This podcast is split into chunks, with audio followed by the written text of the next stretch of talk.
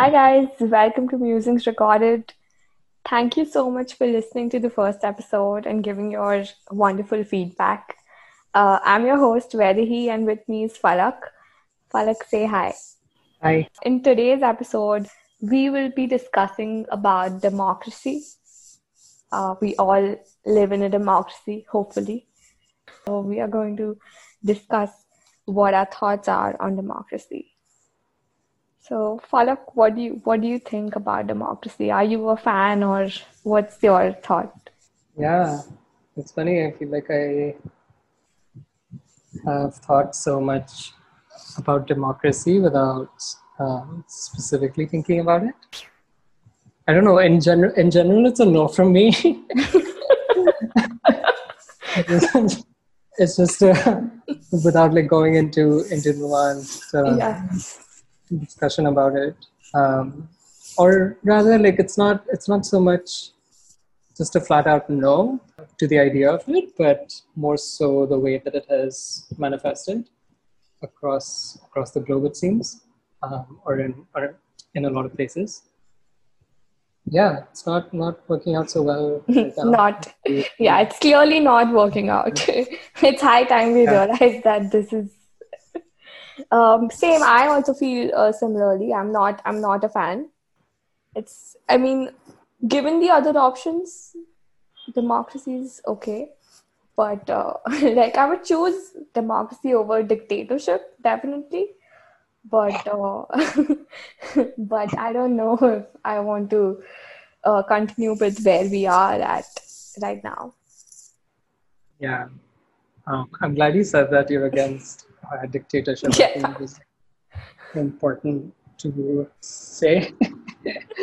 um, but yeah, I think I think the thing that bothers me is the fact that the way that democracy is unfolding now is is not democracy. It feels very much like other kinds of isms that are feigning themselves as democracy.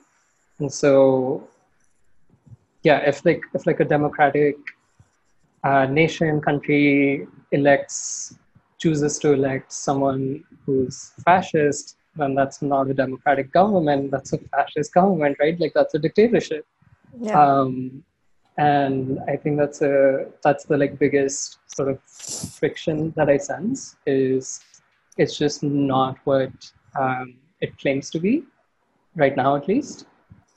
Especially in our country like the states and so many other places yeah but it is like technically it's it is like what the people what the majority of the people technically want. So it is a democracy but then it's bringing into power a government that is fascist. Um, yeah. Yeah, it's it's very interesting that you say that because uh, I was reading uh, a little about it and I came across this brilliant article by the School of Life and also they have a lot of videos on YouTube. If you haven't watched, do check it out. It's really brilliant. And uh, they like sort of talk about why, you know, Plato and Socrates, the early thinkers of philosophy, uh, why they were against democracy and they sort of predicted this. Like they said that if democracy uh, so the idea of uh, one vote for all and that everybody should be allowed to vote socrates was against this idea because he thought that if everyone is allowed to vote they will choose leaders that are popular and not leaders that are competent. And ultimately uh, democracy will turn into some sort of mob rule and the result of it will be that we'll have tyrannical leaders we won't actually have leaders that mean good for us uh, it's it's a brilliant article and it's a absolutely brilliant youtube video Yeah, I don't I don't know about Socrates and, and Plato. Do I really want to be listening to ancient Greek old white men who are dead now? Um, not really. But uh, it's like it's it's an interesting thing to bring up for sure. And I don't know, those conclusions are like based on so many assumptions about how people function and how they make their decisions, right? And that Yeah. can also be like complicated and I think what it's pointing to that might be helpful is the fact that like people need other resources, other kinds of support in order to make a democracy work, right? Like yeah. they need the right kind of education, not just education, but like the right kind, not the kind that's uh, filtered through state propaganda the way it is here so much, so many other times. And other kinds of support as well, like community support, uh, just so much other stuff to also to like bring in folks who are marginalized and to empower them to come and vote and like, be represented in government and all of that stuff. And I think it's not like such a simple thing of like people will always choose the popular vote over like the quote unquote correct one. Also, like who's to say the popular one is not the correct one, even though like that does get murky. So yeah, I think it's like it really for democracy to work. To me, it seems like all these other structures, all these other systems, also have to be in have to be in place um, for empowering people to make choices that are well informed and are actually in their own best interests. Yeah, that's like I'm just going to bring Socrates again into the picture because what he was actually trying to say was something similar to that because he mentioned that you know if you let anybody vote everybody has not given that kind of thought into who their leader should be nor has they uh, have they received that kind of education? You know the education that allows you to be a rational free thinking person? Just because everybody does not have access to that or like at least in the current state and everybody is not in a, a position to make a rational and a critical choice based on their own thought process and decide who their leader should be. Uh, so that is the reason why they can be so easily influenced by propaganda. And yeah. hence you have leaders that are, you know, perhaps a sweet talker and not someone who would give you a hard medicine and still fix the country. Something, yeah, something like know, that. I, I, I don't know about that. I like a free, a free thinking, rational, critical person um, does not have to be like educated, quote unquote, in the way that we're talking about it right now. Um, anyone can be that. Yeah, right? true, true. Uh, that's not to that's not to discount that education isn't important. But yeah, it's just like making so many assumptions that aren't always true and seem kind of elitist as well. Yeah. Um, At least in the current state, it does seem like mob rule sometimes. A majority of people dictating how and what things should be. Yeah, I mean, if we want to talk about stuff directly with this with this country and like uh, Hindutva and Sanghis and all of this yeah. stuff, like some of the some of these people come from super educated backgrounds you know exactly. like it's not yeah. they're like so they're, or even will like feign being liberal or whatever so it's really i don't know the the like education argument is very one sided if that makes sense like there's i don't know i still i still feel like there's a whole array of things that are needed to empower a citizen and we're at this point right now where we can't even make sure that everyone who is a citizen of this country feels like they're a citizen of this country. So all of this like other stuff feels really really far away. I mean it's better it's better than a lot of like other shit. It's not the it's not the worst i think. it's not the worst. Uh, yeah. But it's it's it's still pretty bad. Like how do you think if at all democracy can work.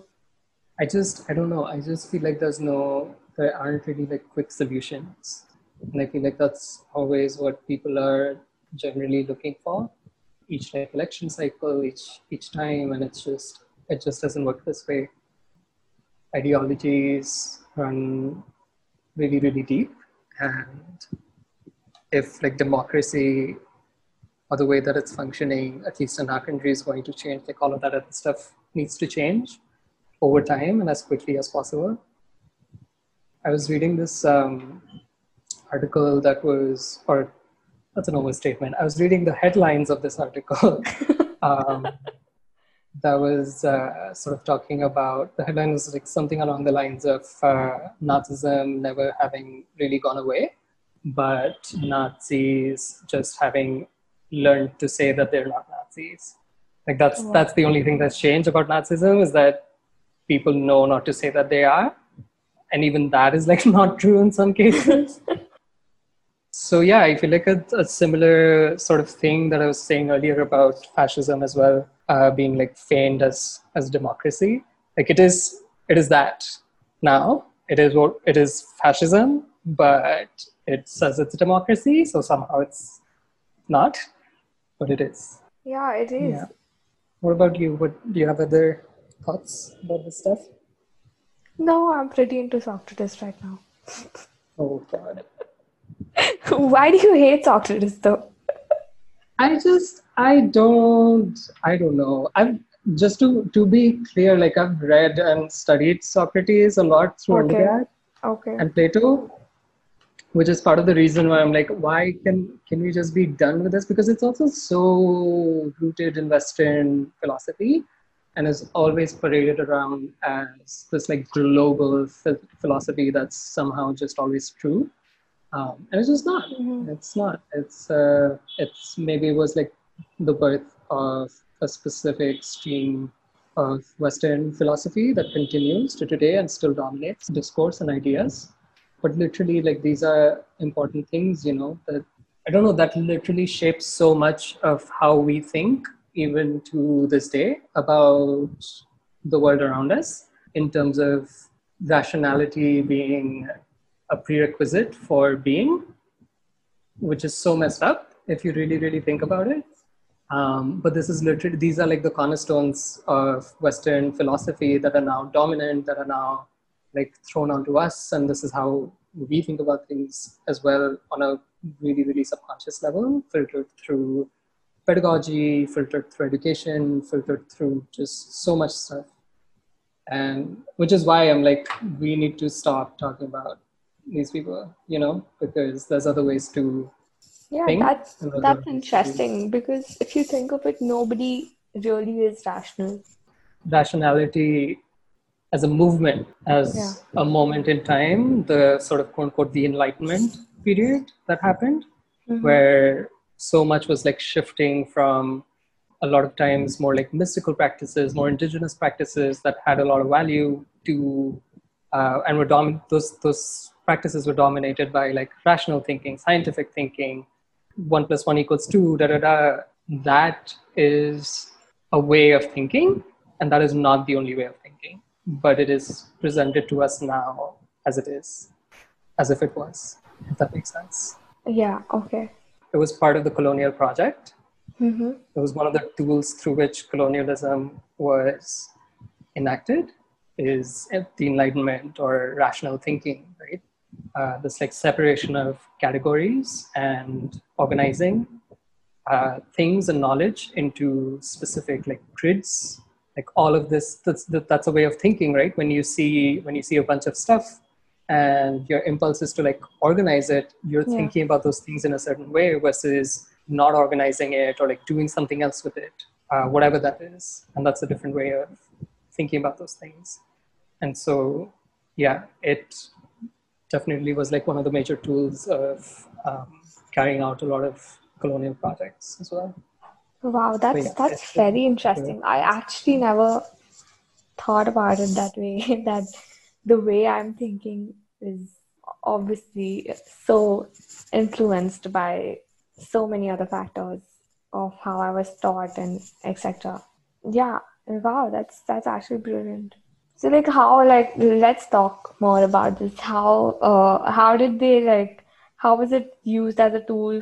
Yeah. So first of all, the, what we're talking about now is um, epistemology, right? Which is how we think about or like how we think about what we think about.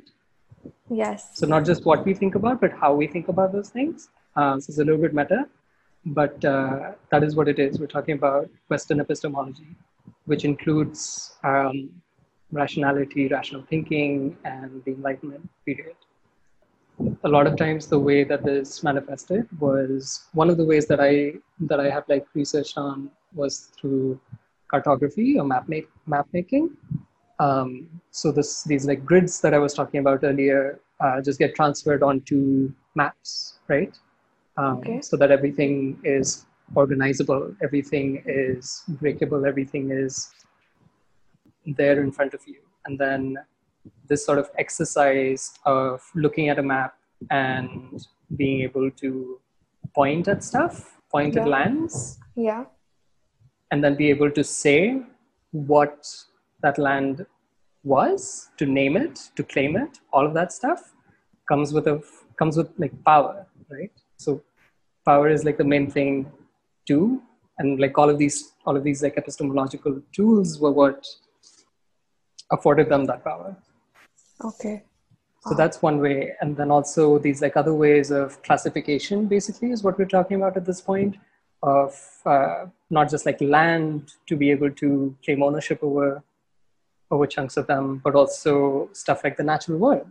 Um, like literally just introducing species and starting to like categorize them, starting to put them into these like neat, neatly fixed, uh, neatly fitting boxes and therefore being able to have more control over nature. And this was at a time when like you know it was still there was still a battle.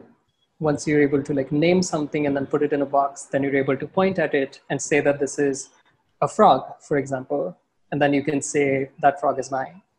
Okay. Um, wow. Yeah. And this also like the same logic extends to stuff like gender um, where like the binary comes in, right? Yeah. And being able to separate quote unquote like males and females as like a colonial project when a lot of indigenous cultures around the world, not just not just in India, but specifically in India as well, with yeah. the Hijra community and other kind other like trans communities, that was difficult for them because gender didn't operate in the way that they wanted it to.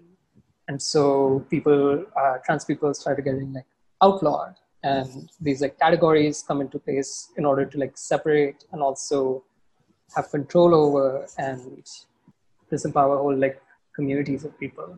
So that's like how so you have this like epistemological tool right? And then power comes in and then it gets enacted through that. So it's not necessarily the tool itself that is like colonizing but is the medium through which it does.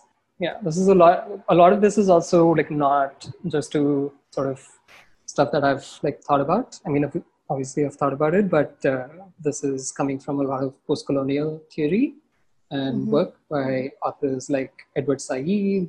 But yeah, Edward Said is a is a big one. Sara Ahmed as well.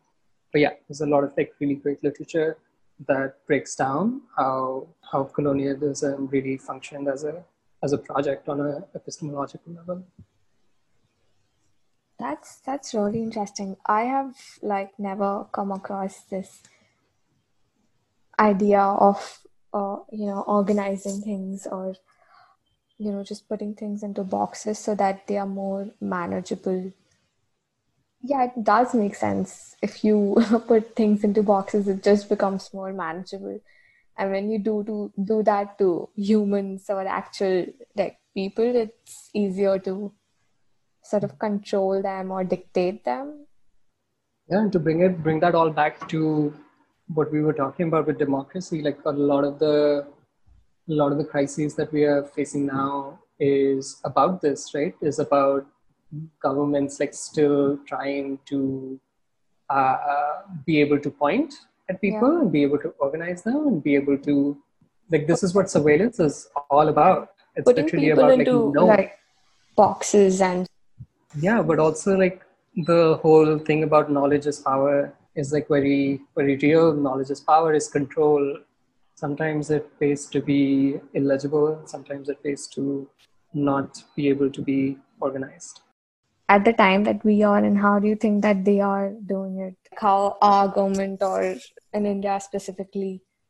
I mean the the easiest example is the nrc and caa it's, lit- it's literally that in on like an epistemic level at least. But surveillance, surveillance has been around for a long time. the NRC and CAA and like wanting to like have this registry of every single person while also being like completely Islamophobic. I think today's podcast is just Falak talking and me saying yeah and wow. no. I have such little knowledge. I'm actually googling stuff as as you're uh, telling uh, me ah. about it. Yeah, when I came across it first too, I came across it in in undergrad post-colonial theory and I was blown away. I was blown away. I, I was so... like literally only making work about this for so long because I was like, it's just so much. Uh, it's just so much more fundamental than it's made out to be most times. Um, this like colonial project and all of this stuff, it like feels every other time that I've like read about it, researched about it, whatever, it's always been so surface level. And then I found this theory and I was like, holy shit, this is this just it makes know, so much feels... sense. Like yeah. every time I read about, you know, in the in the most basic of term, basic terms, like in my history book, when I used to read about, read about how they colonized, basically they say that you know they came and for trading spices and and then they suddenly yeah. become rulers. But how does that shift happen from traders to, you know, rulers? And yeah. like ruling a country for 200 years. That's very interesting.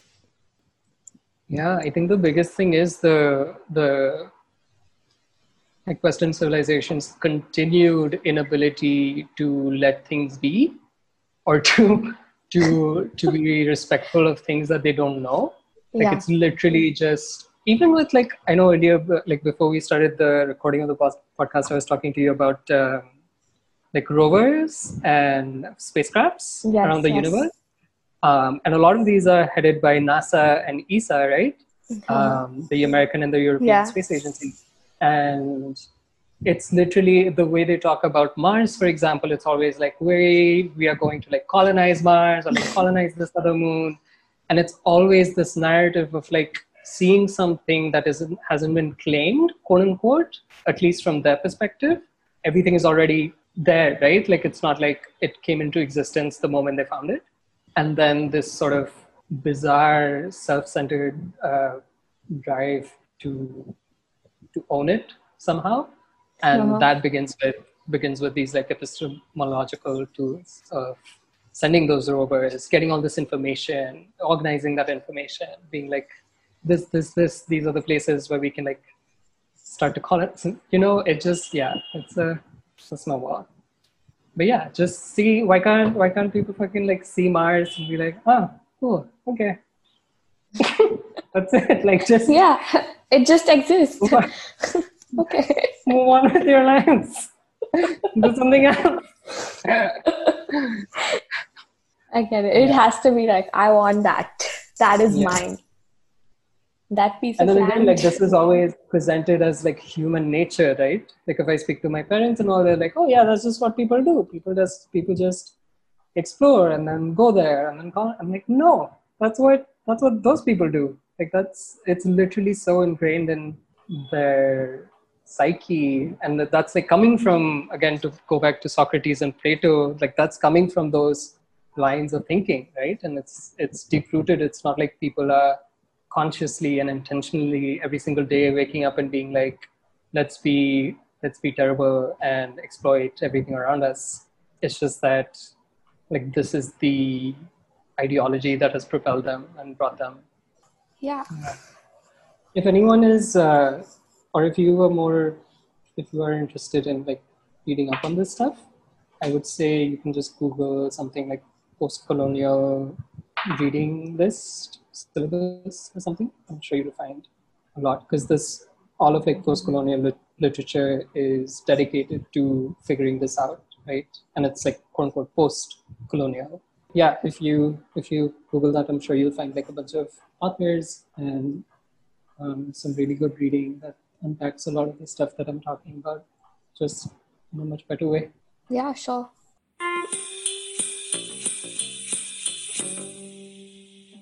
Yeah, do you have like any concluding note? I don't have any concluding note. Colonialism bad, democracy complicated, fascism bad.